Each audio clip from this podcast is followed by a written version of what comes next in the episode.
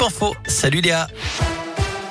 Salut Cyril, salut à tous. On commence par le trafic. Écoutez, je vois que ça roule plutôt bien sur les grands axes de la région. Restez prudents. À la une de l'actualité, le drame humanitaire se confirme en Ukraine, un mois jour pour jour après le début de l'invasion russe. Selon l'UNICEF, plus d'un enfant ukrainien sur deux a dû quitter son foyer depuis le début de la guerre. Environ 10 millions d'Ukrainiens ont fui leur pays selon les derniers chiffres des Nations Unies. Le plus important déplacement de population en temps de guerre en Europe depuis la Seconde Guerre mondiale. Et on apprend qu'une dernière frappe à Kharkiv a fait au moins six morts parmi les civils et une quinzaine de blessés.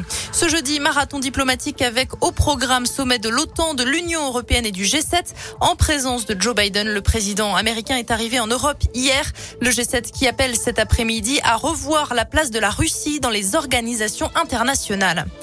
Ce drame en Suisse, quatre Français sont morts après avoir chuté de sept étages depuis le balcon d'un appartement situé à Montreux. D'après les premiers éléments, il s'agit des membres d'une même famille. Une cinquième personne est toujours hospitalisée dans un état grave. Il s'agit d'un adolescent de 15 ans.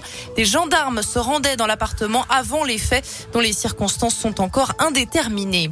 L'actualité en France, c'est aussi cette journée de mobilisation pour les retraites. Plusieurs syndicats se mobilisent aujourd'hui pour une revalorisation des pensions et des services publics de proximité.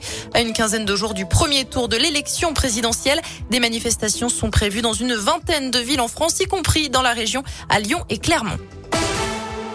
Plusieurs détenus de la prison de Bourg-en-Bresse passent en comparution immédiate. Aujourd'hui, ils sont poursuivis pour avoir généré un blocage refusant de réintégrer leurs cellules. C'était le 11 mars dernier. Ils sont accusés d'avoir arraché le grillage du terrain de sport, indiquent les services de police. On ignore pour l'heure les circonstances de ces actes.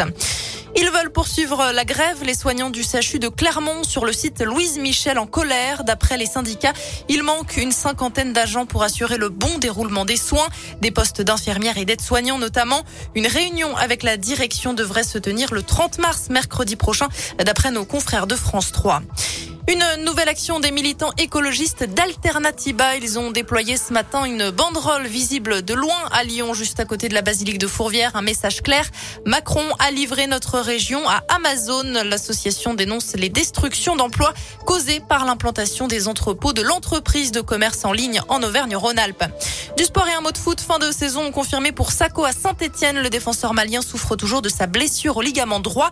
Et puis ça bouge en coulisses chez les Verts. Loïc Perrin va prendre encore du galon d'après l'équipe. Le coordinateur sportif de l'ASS va diriger la cellule de recrutement à la place de Jean-Luc Buzine, dont le départ est désormais acté.